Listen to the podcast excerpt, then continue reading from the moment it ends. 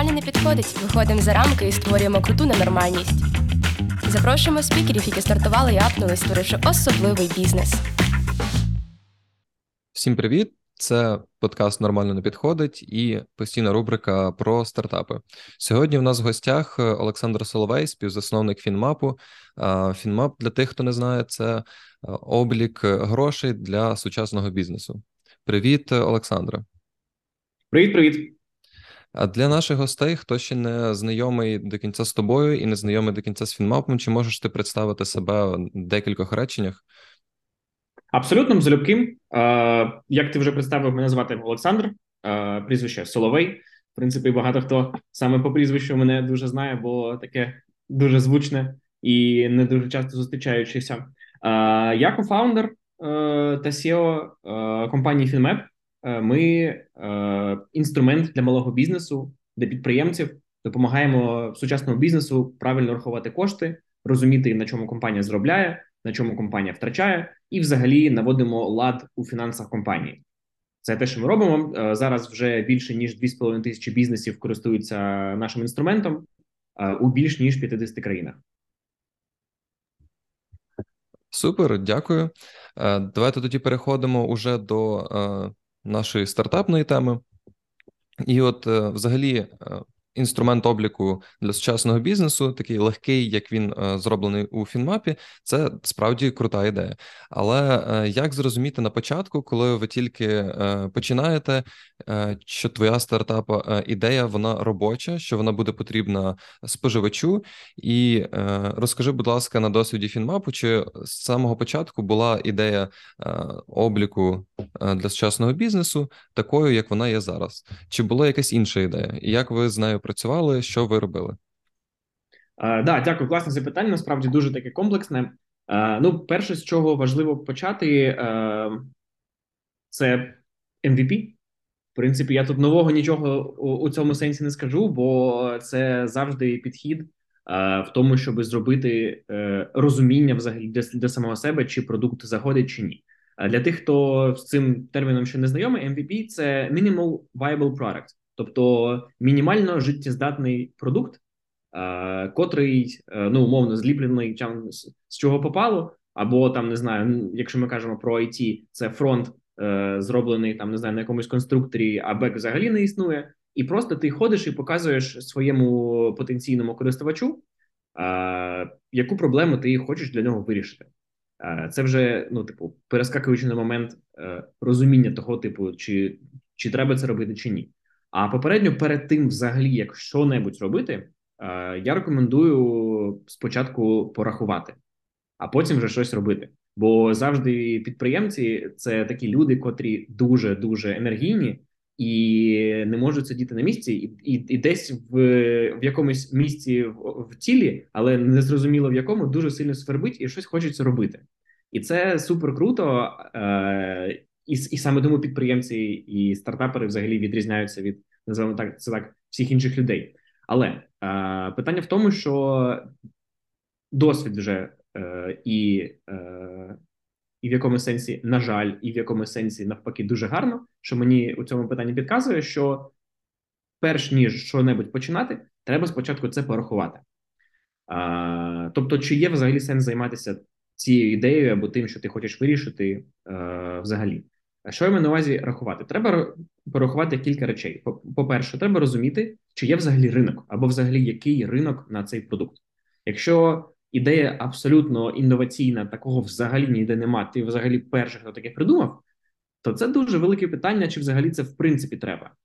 Бо коли є хоч яка-небудь конкуренція, або що хоч хтось, хоч десь почав вже щось подібне робити, це вже гарний дзвоник, що є сенс цим займатися. Але далі треба рахувати. По-перше, об'єм ринку, тобто скільки взагалі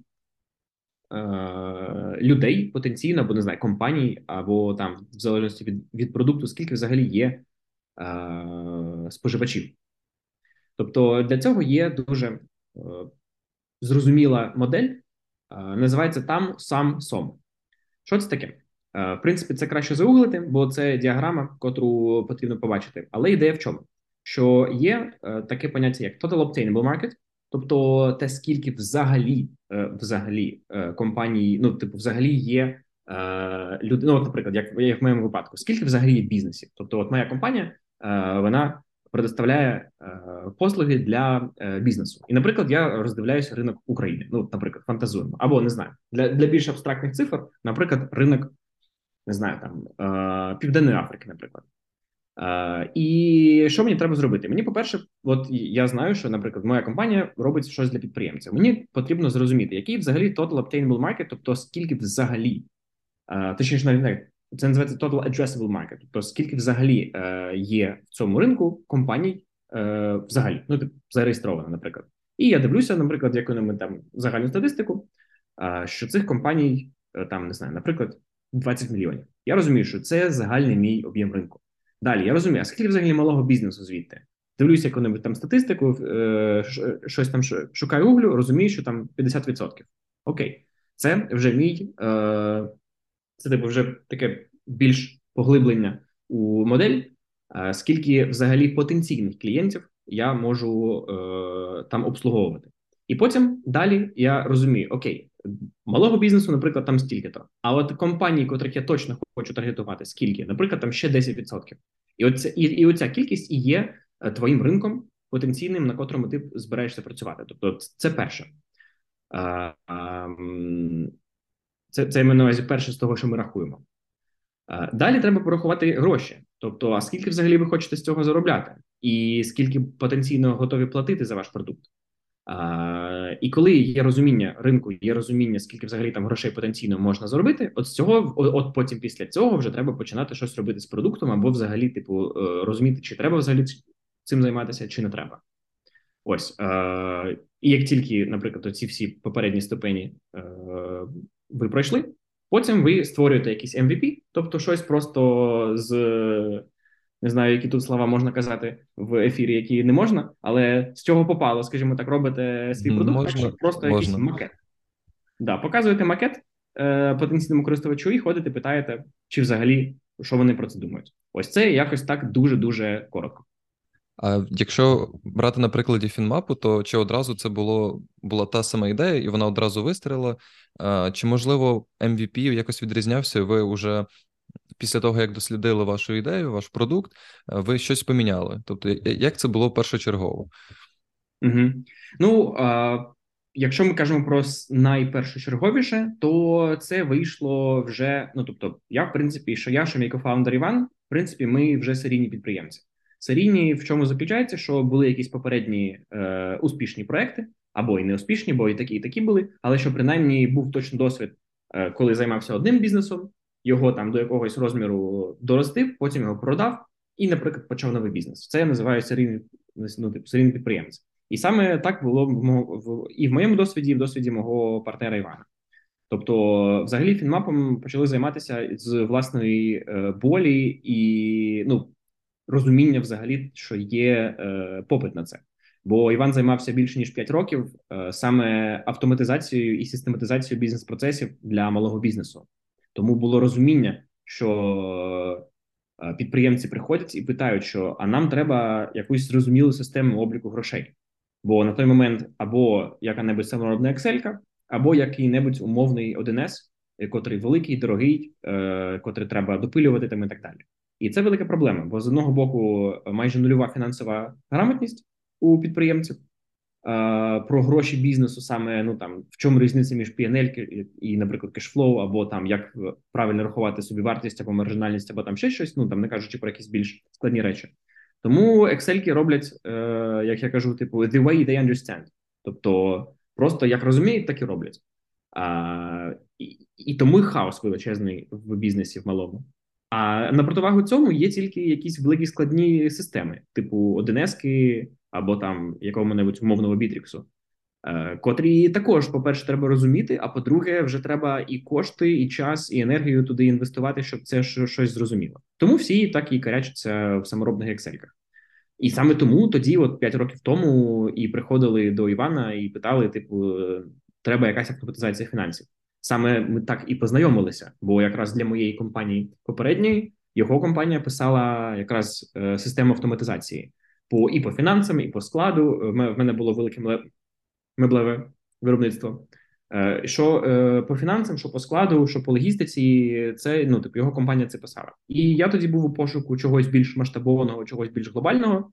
І Іван також шукав е, який-небудь бізнес, який-небудь е, продукт, е, котрим займатися. І от е, ми на, на почві співпраці познайомилися, потім багато разом подорожували е, і зійшлися на тому, що нам цікаво робити бізнес разом. От і з розуміння е, Івана е, цільової аудиторії і, взагалі, проблематики з моєї персональної власної болі, е, це все і почалося. Зрозуміло, тобто ви одразу вже бачили проблему і потім просто знайшли до неї рішення, і воно виявилося успішним. А Ну тут дуже е, якщо дуже загально. Якщо дуже загально, да. Якщо дуже дуже загально і не і не йти в деталі. Так, ну тоді не, не будемо углублятися в деталі. А, одразу до питання, як взагалі шукати команду? От ти знайшов партнера, а, і одразу треба, напевно, шукати і команду. А, ще я чув, що ти казав, що ставишся до всіх у своїй команді як до рідних. І це крутий підхід, але як до нього дійти? Е, і як відібрати настільки злагоджену команду е, для свого стартапу, і як побудувати настільки близькі стосунки всередині стартапу? Е, на прикладі Фінмапу, як ви цього досягнули, і які, можливо, конкретні інструменти ви для цього використовуєте? Або не інструменти, а просто підходи. Угу. Ну, також дуже таке комплексне велике питання. І ну, якщо його розбити на якісь запчастини, то перше, як знаходити команду, да? тобто інструменти рекрутингу. Правильно? Е, Можемо зосередитися просто як е, на двох питаннях: як знайти злагоджену команду, і е, як досягнути цього цієї синергії всередині команди. Угу. Ну, я чому посміхаюся, бо ну, типу, знайти злагоджену команду неможливо. Це або або ти вже якусь команду, яка вже ну, сама з собою злагодилась, ти її повністю всю кудись собі там е, винаймаєш, або ну, або купуєш, наприклад. Це також дуже, ну, типу, не дуже популярний, але це дієвий механізм, коли, наприклад, е, одні компанії поглинають інші компанії саме не за не, не заради продукту, не заради там не знаю е, ринку компанії, а заради того, що там вже ну, типу, спрацьована всередині команда, з, наприклад, якою-небудь там дуже глибокою науковою експертизою. Наприклад, якщо ми кажемо про якийсь небудь там діптек або якісь технології, е, ну це. Це також буває, але одразу знайти злагоджену команду неможливо. Тобто її в будь-якому випадку треба будувати. А тут е, ну трошки можливо не, не пряма, е, не ну, типу, я в моєму, що принаймні кейсі, непрямий підхід. Бо чим більш злагоджений буду я з самим собою, тим більш злагоджені люди будуть навколо мене, і тим більш прозорі і зрозумілі будуть стосунки всередині команди. Поясню. Якщо ми кажемо щодо щодо рекрутингу, ну тобто, де взагалі знайти людей, в принципі, це взагалі не проблема. Ну, типу, там джоб-сайти, Happy Monday, Ginny, е, просто сторіс в інстаграмі або будь-які пости, або просто рекомендації. Ну, це, це взагалі не проблема. Тобто, я пам'ятаю, що я сам собі е, питав, типу, ну колись там давно, років 10 назад, де ж взагалі людей шукати там і так далі. Ну, типу, навіть тоді точно так же. Джоб-сайти, будь ласка, там або рекомендації взагалі не проблема. Тому зараз дуже багато ресурсів, де взагалі ці люди є. Е, Всякі там телеграм-групи, пабліки і так далі. Роз, розкидаєш просто рекламу, кажеш, що от типу шукає команду, ідея така, то зарплата, то робимо те. Ну тобто, в принципі, це взагалі не проблема, як на мене. Дуже серйозна річ це е, відібрати саме людину. Тобто, коли в тебе є е, ну там якийсь кандидат, як зрозуміти, що це твоя людина, або як взагалі працювати з кандидатами. Я тут у цьому питанні дуже сильно довіряю методології A-Players. Дуже, якщо коротко, це та сама. Я от я думаю, що в принципі всі знають, що таке воронка продаж. Якщо хтось не знає, то можете загуглити. А тут така сама воронка рекрутингу. І, типу, чим більше людей в тебе на вході, тим з більшою вірогідністю вже внизу воронки ти відбереш ту людину, котра саме тобі потрібна. І що спочатку треба зробити? Треба спочатку самому для себе написати якийсь бриф, самому собі. Типу, що це має бути за людина, хто вона така, там якими вона якостями вона має е, бути е, укомплектована, називаємо це так.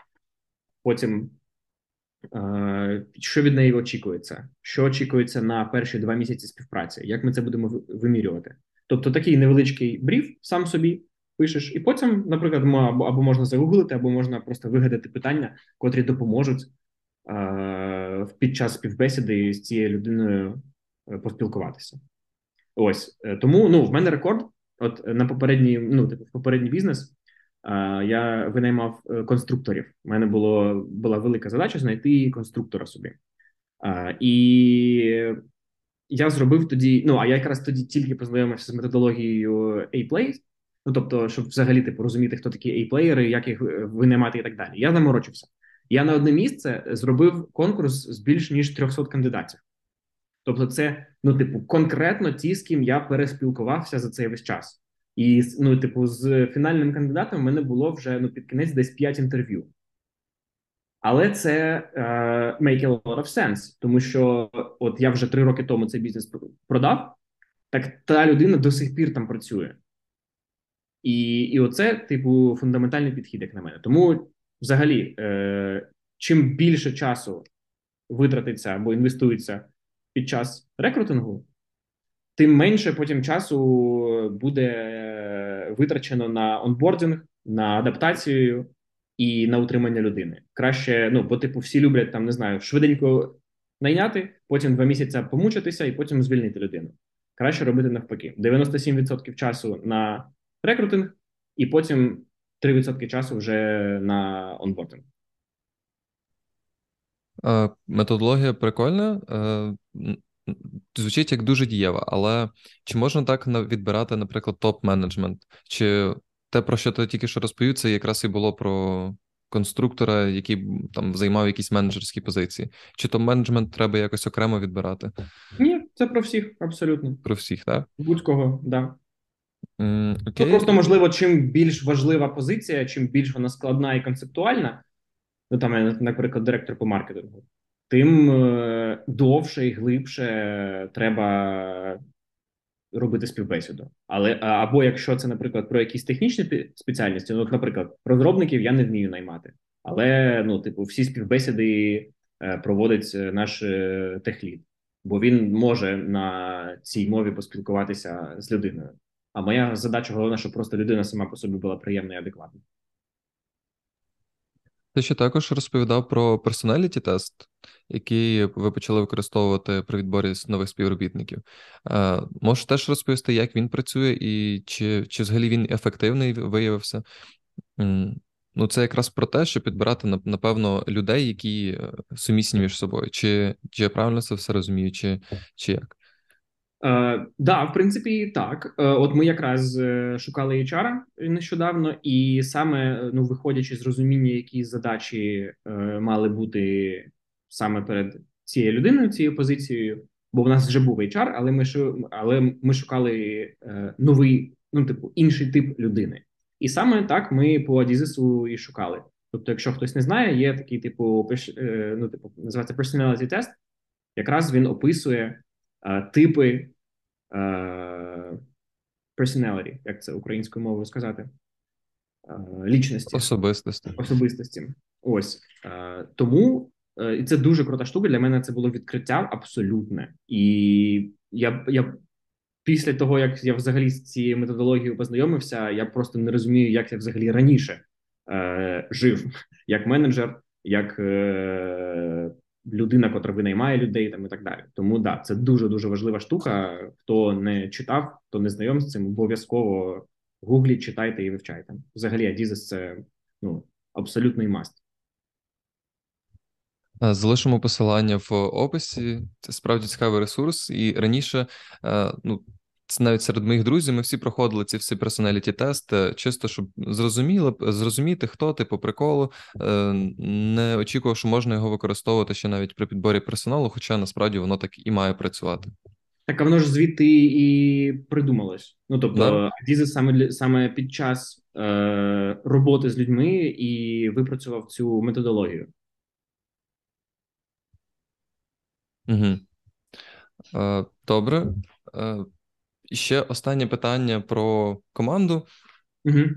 Дуже складно в сучасних реаліях е, спочатку коронавірус, потім війна, е, працювати віддалено. Фінмап, наскільки я знаю, працює віддалено, так?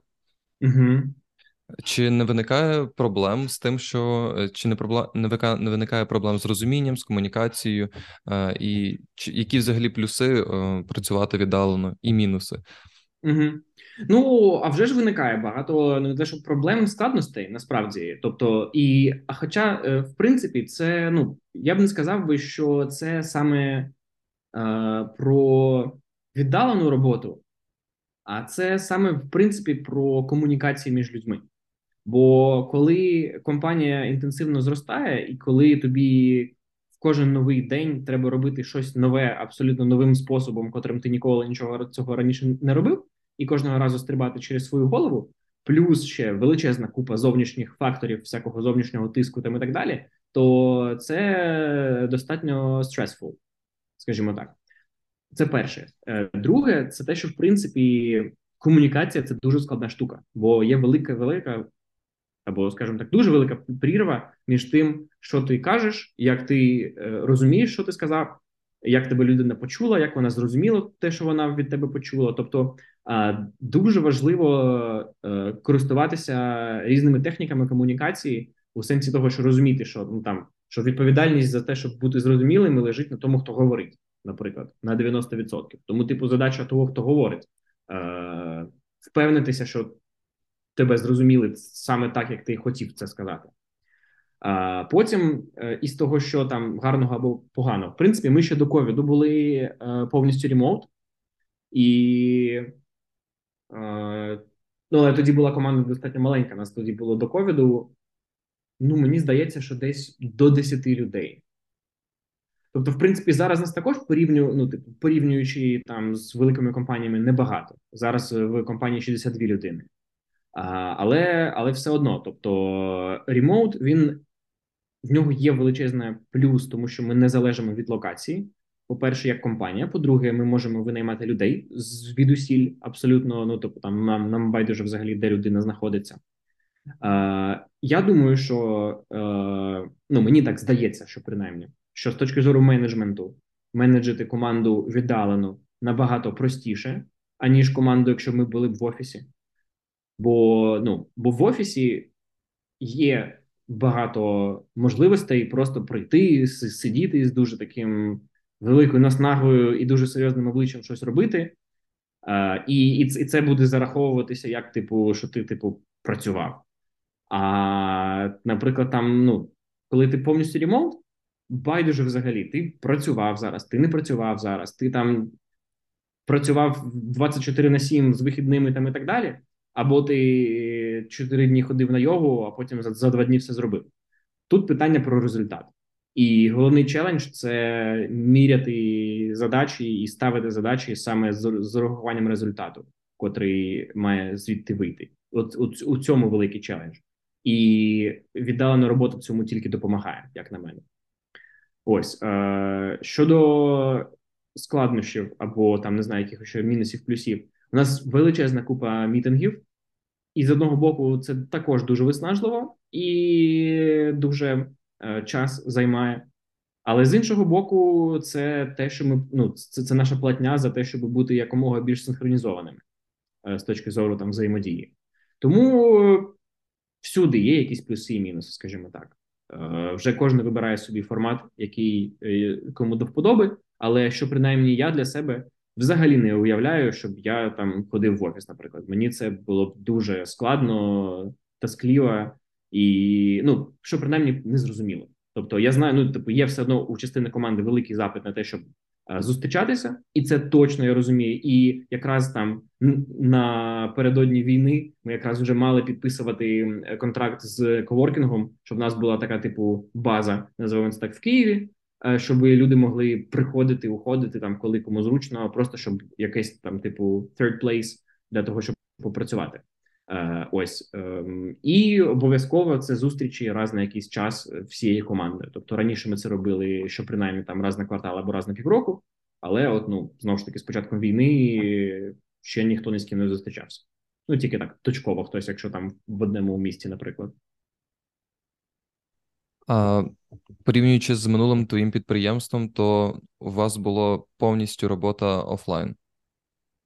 А, Так, так. Ну ну як сказати, повністю робота офлайн. Ну, типу, е, те, що саме виробництво, звичайно, офлайн.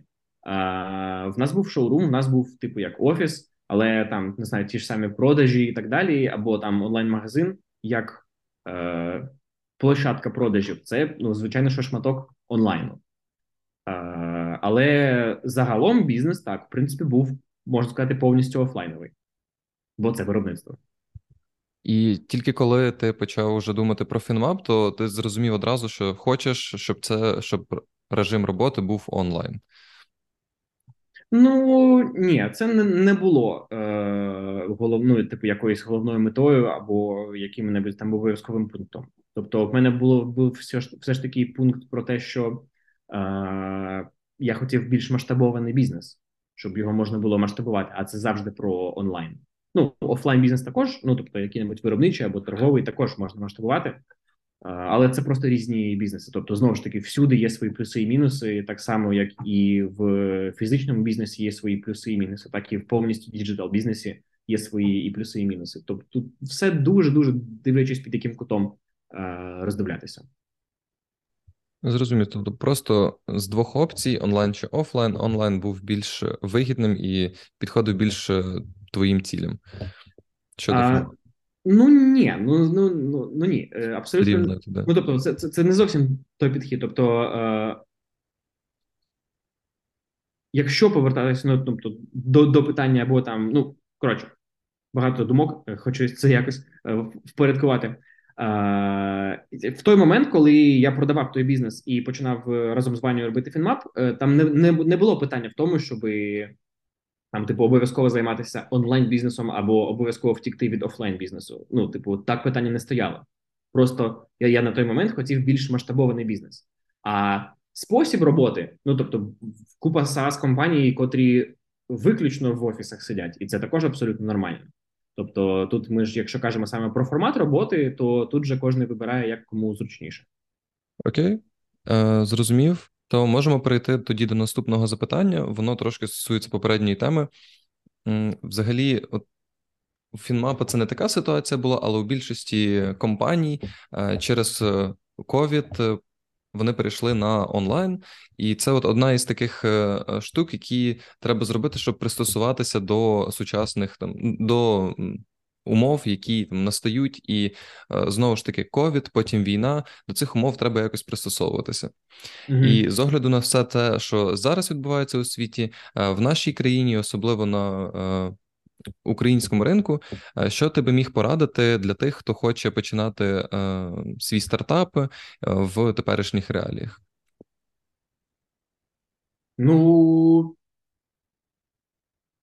важливе питання і думаю, як би так простіше або зрозуміліше на нього відповісти. Тобто, в принципі, частково відповідь на це питання вже була на самому початку, у сенсі того, що для того, щоб щось почати, треба зробити взагалі ту таку домашню роботу по вивченню цього взагалі поля, там де ви щось хочете е, вирішити, якусь проблему або е, ну, там, зробити щось.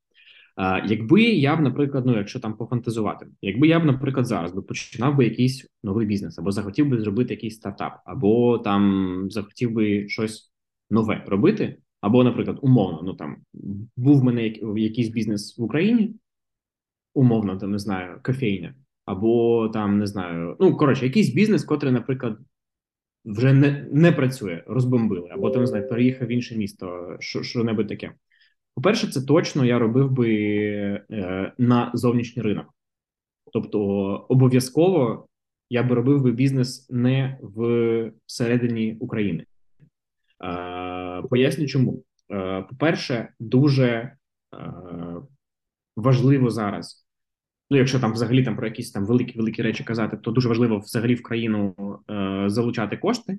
І з точки зору, навіть там, якщо ми кажемо про нашу українську економіку, то дуже важливо, щоб бізнеси, котрі там зараз починаються, або там продовжуються, або будуть починатися, щоб вони е, були такими, щоб вони були спроможні залучати кошти ззовні, тобто, щоб була валютна виручка для того, щоб витрачати ці гроші в Україні. Тобто, ви наймати людей в Україні, платити податки в Україні і так далі, щоб був обіг коштів.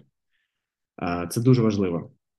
Якщо ми кажемо взагалі про е, чим зайнятися або що робити би взагалі, то ну у будь-якому випадку треба розуміти, е, на яку країну ми це робимо, і взагалі е, який стартовий капітал у вас є. Для мене в свого часу ще там до попереднього бізнесу, навіть типу, в самому початку, коли я взагалі якісь перші спроби підприємницькі робив, для мене було величезним відкриттям те, що ну я довго щось не починав своє, тому що ну, в мене було таке розуміння, що е, для того, щоб зробити щось, потрібен стартовий капітал. І ну, а мене взагалі грошей ніяких не було. І я такий, типу, ну, коли-небудь потім. А, я потрапив на одні бізнес-курси тоді, і мені там розказали дуже, ну, як на мене, просто life-changing е, штуку. Те, що стартовий капітал е, це не тільки гроші. Це багато чого і гроші. Тобто, стартовий капітал, котрий є, це наразі знання, котрі є, наприклад, мови або яких-небудь там е, наук спеціальних, освіта, яка-небудь там інженерна, не знаю, ще яка-небудь, ну будь-яка освіта, тобто якісь знання, це стартовий капітал. Твій нетворк навколо тебе це стартовий капітал. Е, те, чим ти володієш на даний момент, це стартовий капітал. Ну, от, наприклад, коли ми починали меблевий бізнес, стартовий капітал з точки зору грошей а, був 100 доларів. Тобто, у нас просто більше грошей не було в принципі. А, але в нас був е, шуруповерт вже. Е, в мене на той момент була машина смарт, е, було вміння робити щось руками.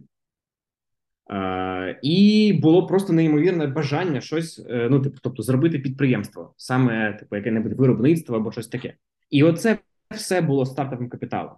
Тому треба спочатку, типу, як такий, типу, зробити баланс. Тобто, ну як, як наприклад, у фінансовому обліку, коли щось ну або взагалі в бізнесі, коли якась небудь там кризова ситуація наступає, потрібно перша взагалі дія це підвести баланс, зрозуміти, а, а, а чим взагалі володіє бізнес, що в нас є, які в нас активи. Точно так само треба зробити е, перед тим, як щось починати. Зробити інвентаризацію своїх активів. Тобто, що що в мене є? Є мова або нема мови, є якісь знання, є якісь знайомства. Тобто, оце треба спочатку зрозуміти, і вже виходячи з цього, розуміти, як оці всі можливості можна застосувати де-небудь на зовнішньому ринку. А, Ось. Якщо ми кажемо про якісь технологічні речі, там не знаю, якийсь технологічний стартап робити.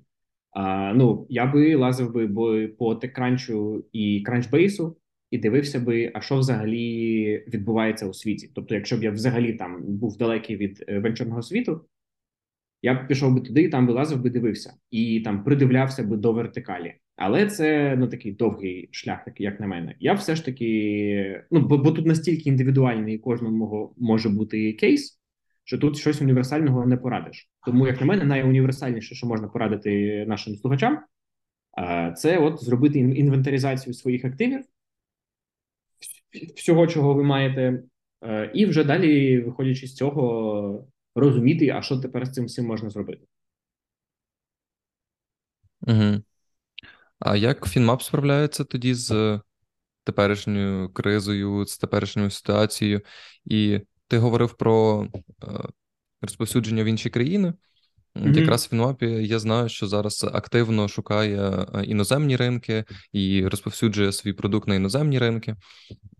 То як взагалі яка ситуація зараз у Фінмапі? Угу. Ну да, саме так. Тобто, ми, е, коли почалася війна, е, наша виручка просіла на 90%. Бо якраз е, майже 90% е, ринку нашого це була Україна. Тому що ну тут ну бо, бо в нас якраз на цей рік була запланована експансія, і ми планомірно, якраз з початку року, входили в процеси роботи вже такої системної, а не хаотичної по іншим країнам. Е, тому в моменті ми дуже сильно просіли, е, але потім також дуже сильно перегрупувалися і почали сильно більш ефективно. Е, ну не те, що більш ефективно, але сильно більш інтенсивно, скажімо так, протоптувати стежинки в різні ринки більш системно. Наразі це Польща, Чехія, Туреччина, Казахстан і Іспанія. Це те, куди ми тримаємо наш вектор, скажімо так. І обов'язково також ринок України, бо незважаючи на всі обставини, в принципі, з точки зору там нашої, наприклад, він не ну, я не сказав би там, що він якось сильно вмер. А, Бо ми працюємо з підприємцями. Тобто тут і скоріше, типу, обіг самого е, самих бізнесів, котрі ми підприємець займається, він достатньо великий. На на увазі, що типу, бу, бу, ну от як це було під час ковіду. Підприємець, в нього travel агенція, і він в момент втрачає повністю взагалі бізнес. Ну бо об'єктивно, весь світ більше нікуди не подорожує. І він хоче відмовитися від Фінмап, наприклад, на той момент. Ми йому кажемо: типу, дивись, ми просто давай заморозимо твою підписку, коли ти там, типу, розберешся з тим, наприклад, чим новим займатися, або там будь-що, або там не знаю, скоро відмінять е, локдаун, то повертайся. І що круте, те, що він повернувся через два місяці з просто магазином кальянів, і все. І, і і, мені в цьому подобається працювати з підприємцем, бо вони дуже дуже живучі. І якщо там не travel агенція, то магазин кальянів. Якщо не магазин кальянів, то не знаю, там чехли на айфони, що завгодно. Але він підприємець, бо бо, бо це його тип Е, тип людини такий. А у будь-якому бізнесі треба облік грошей. Тому, е, тому, в принципі, якось так саме це ми по Україні і бачимо. Е, на жаль, є і великий відтік клієнтів, але є великий притік клієнтів, просто з новими типами бізнесу. Ось тому якось так. Що ми ну от в принципі, все. От що ми робили, ми почали активно дуже працювати або намагатися там виходити на інші країни і і от продовжуємо це робити. Тобто, ми би це робили би і безвідносно е, війни. Просто зараз ми зрозуміли, що треба було це сильно швидше робити раніше. А, Окей. Якщо говорити про інші країни, помимо Туреччини, Польщі, Казахстану, е, наскільки я знаю, там розповсюджена ERP-система, е, щось по типу SAP е, та інші аналоги, і насправді в них воно дуже. Дуже туге і дуже важко там вносити якісь зміни, дуже складно з ним працювати, бо воно таке е, прям справді повільне, і навіть порівнюючи це з Оденескою, яку використовували навіть зараз, дехто використовує в Україні, то всі кажуть, що Оденеска набагато більш гнучкий і універсальний продукт. То чи думали ви е, зайти типу зі своїм продуктом з Фінмапом, який повністю протилежний е, їхній е, системі обліку, який пропонує максимально гнучку, просту і швидку швидкий інструмент, який ще навіть може перегнати Оденеску, ну як мінімум для невеликих підприємств? Угу. Ну, е, в принципі, тут також важливо розуміти, що ми з Донецькою і SAP ніяк не конкуруємо, бо це трошки різні продукти, бо вони все ж таки erp системи тобто це такі комплексні великі системи, котрі вирішують е, широкий спектр задач бізнесу.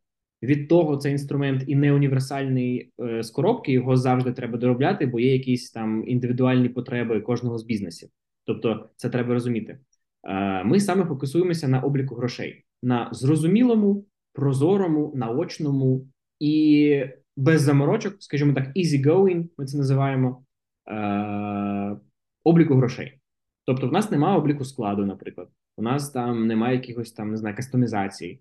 І саме це і ціні, цінить е, та когорта клієнтів, для для кого це треба. Звичайно, кому треба там склад або треба якась автоматизація, ну там більш складна. Е, ну звичайно, ми їм не підходимо, і це нормально абсолютно. Бо Ну, типу, для кожного продукту є якийсь свій ринок. Тому, в принципі, ми е, не конкуруємо. Тобто, навіть от якщо зараз так подивитися, е, найбільше наш наш конкурент з точки зору того, що використовує користувач або що використовує підприємець, це саморобна Excel. Тобто, більш ніж 80% клієнтів, котрі до нас приходять, вони саме приходять з саморобної Excel. Тобто нема таких. Ну ладно, не те, що нема. Дуже дуже маленька кількість кейсів, коли там людина з 1С переходить на е, Фінмап. Бо, бо е, ну, це, це це відбувається тільки коли коли людина використовує 1С як ну просто на 1% і щось там не знаю, там дуже якісь прості дії робить, умовно, не використовуючи весь е, функціонал, бо воно їй і не треба, але вона корячиться з цим жахливим інтерфейсом, е, складністю там і так далі. Ось щодо порівняння 1С на пострадянському просторі і SAP або там якихось таких речей великих erp систем е, в західних країнах, то тут також складно порівнювати, бо 1С пилилася ну більше ніж 30 років компанії. Вона більше ніж 30 років пилилася під цей ринок. Тобто ринок еволюціонував разом з продуктом, і продукт еволюціонував е, разом з ринком. Тому звичайно, що він дуже підходить на пострадянський тип ведення бізнесу. Але ну компанія SAP, вона сильно більше, ніж там той самий 1С разом взятий. Тому, в принципі, це просто різні продукти. Ось ми більше конкуруємо саме те, що я е, і, і кажу, або з Excel, або з різними cashflow management tools, котрі так чи інакше з'являються в деяких країнах, і це також нормально. От це те, що я на, на самому початку розмови казав про конкуренцію. Що якщо є хоч якась конкуренція, це вже дуже класний сигнал, бо це не тільки вам здається, що цю проблему можна вирішувати якимось іншим чином. Угу. А які є е, в Фінмапа конкуренти, помимо Excel, можливо, якісь іноземні Ну, якщо ми кажемо е, про український ринок, наприклад, бо ну звичайно на кожному ринку є свій е, клімат по конкуренції, скажімо так. Ну, наприклад, якщо ми кажемо про щось таке велике європейське, е, це ну і і саме про продукт якийсь, е, це інструмент під назвою Agicap або Agicap. Це компанія з Франції. Вони також працюють з малим бізнесом, але вони сфокусовані на Францію, Німеччину. Британію, Іспанію, е, Італію і Нідерланди. Ось е, ось куди куди вони сфокусовані, і і всюди є своя специфіка. Е, ми таргетуємося на трошки інші країни і на трошки інший тип бізнесу. Тому ну але саме цю компанію можна е, можна, типу, як е, трактувати як конкуренти з точки зору продукту. Але з точки зору, ну бо це дуже однобоко е, конкуренцію там розглядати саме по по продукції. Це, наприклад, як ну от е, яка конкуренція е, магазинів ювелірки, наприклад, Е, інші магазини ювелірки, ну нібито так. Але дивлячись, під яким кутом дивитися. Наприклад, якщо ми кажемо про 8 березня, то конкуренція ювелірних магазинів це компанія Apple.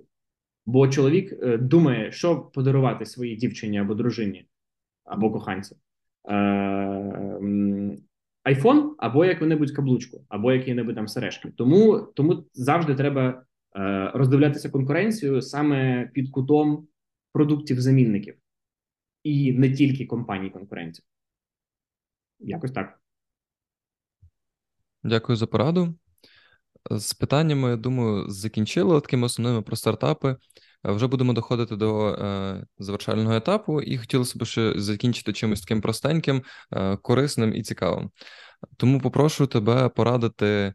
Е, або просто сказати три фільми, які тобі найбільше запам'яталися, можливо, за весь час, за весь час твого перегляду, е, або просто які ти останнім часом бачив. Якщо, звичайно, ти любиш фільми і дивишся фільми. О, ні, це мабуть набагато більш складне питання, аніж всі інші, котрі були. Я взагалі не по фільмам е, залюбки пораджу величезну купу різних книг, котрі а, супер, мене супер. Зміни, змінили. Міняємо тоді питання на книги. Да, по фільмам, на жаль, нічого не підкажу, бо ну там типу я не вмію дивитися фільми, не вмію їх вибирати. Це для мене завжди величезний стрес. Бо, типу, ну от, наприклад. Е, типовий е, вечір, коли мені прийшла е, ідея і можливість подивитися фільм. Це не дуже часто випадає, бо я дуже багато працюю, і в мене, в принципі, просто перерив на сон. Я це називаю. А якщо там якийсь-небудь вечір якого-небудь вихідного дня, то, наприклад, в мене там дивлюся по календарю, є, наприклад, там 2 години або 3 години на фільм. То я буду десь 2,5 години дивитися трейлери. Е, Потім буду дуже сильно злий і розлючений, бо все, типу, закінчився слот на те, щоб подивитися фільм, і, типу, ну ну все. Ну, типу, от от і подивився, але але подивився 15 фільм. Тому мені це дуже дуже складно. А от, а от щодо книжок, залюбки. Е, Я книжки завжди слухаю. Я майже не читаю книжки саме там, де букви, бо просто на це нема часу. А слухаю книжки за кермом або коли бігаю, або коли катаюсь на велосипеді. Оце для мене завжди час е, для книжок. Е, Мабуть, найбільший, ну тобто такий найтоповіший топ це ну. Знову ж таки, дивлячись, кому по якій темі, але в мене в більшості це бізнес-література. Я думаю, що перше і найголовніше по менеджменту, наприклад, є такий е, прибалтійський, він здається, з Латвії чи з Літви е, Олександр Фрідман. Е, в нього є шикарна книжка Ви і вас. Е, це про менеджмент. Ну, тобто, взагалі, його всі книжки по регіональному менеджменту це просто найпрекрасніше, що я взагалі зустрічав по менеджменту, саме такому дієвому, конкретному і дуже дуже прикладному. Тобто, всі його ну я б навіть назвав би це скоріш підручники, аніж книжки. Але це перше, якщо ви хочете розвиватися як управлінець, е- керівник, мабуть, правильніше сказати, або типу керівник самого себе, умовно, ну типу self-management, то це всі книжки Олександра Фрідмана. І перше, це ви і вас. Е, це дуже важливо. Потім, от я зараз якраз листаю список е, з того, що в мене тут завантажено в застосунку. Просто одне важливіше іншого, я б так я, я б це так назвав би. А, Для тих, хто хоче, наприклад, е, ну те, що мене трансформувало в якийсь момент, коли ще я займався виробничим бізнесом, це автор його звуть Ельягу Голдрат. Книжка називається Ціль. І в нього там є наступна книжка Ціль 2, і ще там багато всяких різних речей. Але от хто хоч хоч трошечки в виробничому бізнесі або хоче його зробити, без Ільягу Голдрата взагалі не починайте. Це просто е, ну це дуже дуже цікава. Ну, по-перше, сама по собі книжка дуже цікава. Вона написана у вигляді бізнес-роману, тобто там, типу, з головними героями, там за всякими там е, діями цікавими. Але це саме е, по теорії, е, я не знаю, як це українською теорія ограничення цепі, е, теорія обмеження обмеженості ланцюга, мабуть, якось так. Тобто, ну коротше, Ілія Голдрат, гугліть, читайте, слухайте, це просто ну, типу, найнеймовірніше. Ну, не що найнеймовірніше, що принаймні мене ця книжка дуже сильно здвинула по розумінню взагалі бізнес-процесів і такого, е, ну і типу з цим всього пов'язаного. Ну, це друга книжка, і зараз я просто листаю всі свої застосунки по книжкам, бо їх в мене вже розвелося дуже багато. Е, бо я, в принципі, ну, намагаюся там за два тижні хоча б одну книжку прочитати. Е, Ну, добре, давайте Адізеса. Бо як ну, оскільки ми вже його сьогодні зачіпали, то е, взагалі будь-що з Адізеса, або от е, якраз там, де про стилі менеджменту написано, я не пам'ятаю, як називається ця книга, але в будь-якому випадку гугліть Адізес, читайте, бо він, ну, типу, е, основоположник менеджменту як такого. Ось. Ну, це, це типу, е, у кого чого болить, то то тому і говорить. У мене, от, наприклад, постійна точка зростання це менеджмент. Хоч в мене там вже там не знаю сотні годин е- навчання у цьому напряму, але от все одно не, найголовніше те, в чому я качаюся, це саме от е- методології і теорія менеджменту. Так, немає приділу совершенству. Е, ми всі лінки, всі назви залишимо в описі. Дякую, Олександра, за те, що провів з нами інтерв'ю. Е, на цій ноті будемо закінчувати. Бажаю тобі гарного дня. Дякую за запрошення. Е, сподіваюся, щось корисне хтось взяв. А якщо хтось не взяв, то будь ласка, переслухайте та, хоча б там одну-дві-три ідеї запишіть і втільте. Бо одне питання, якщо ви це все прослухали і і, і з цим нічого не зробили. Бо, типу, як каже Алла Кліменка, е, знаю, но не делаю, равно не знаю. Тому обов'язково не просто там послухайте, проведіть час е- з нами обома е- в навушниках, а випишіть конкретні дії або щось, що ви з цього подкасту візьмете і втілите. От тоді буде difference. Тому, тому дякую, що були е- з нами. Е, Дуже радий, якщо буде щось корисне, і до зустрічі.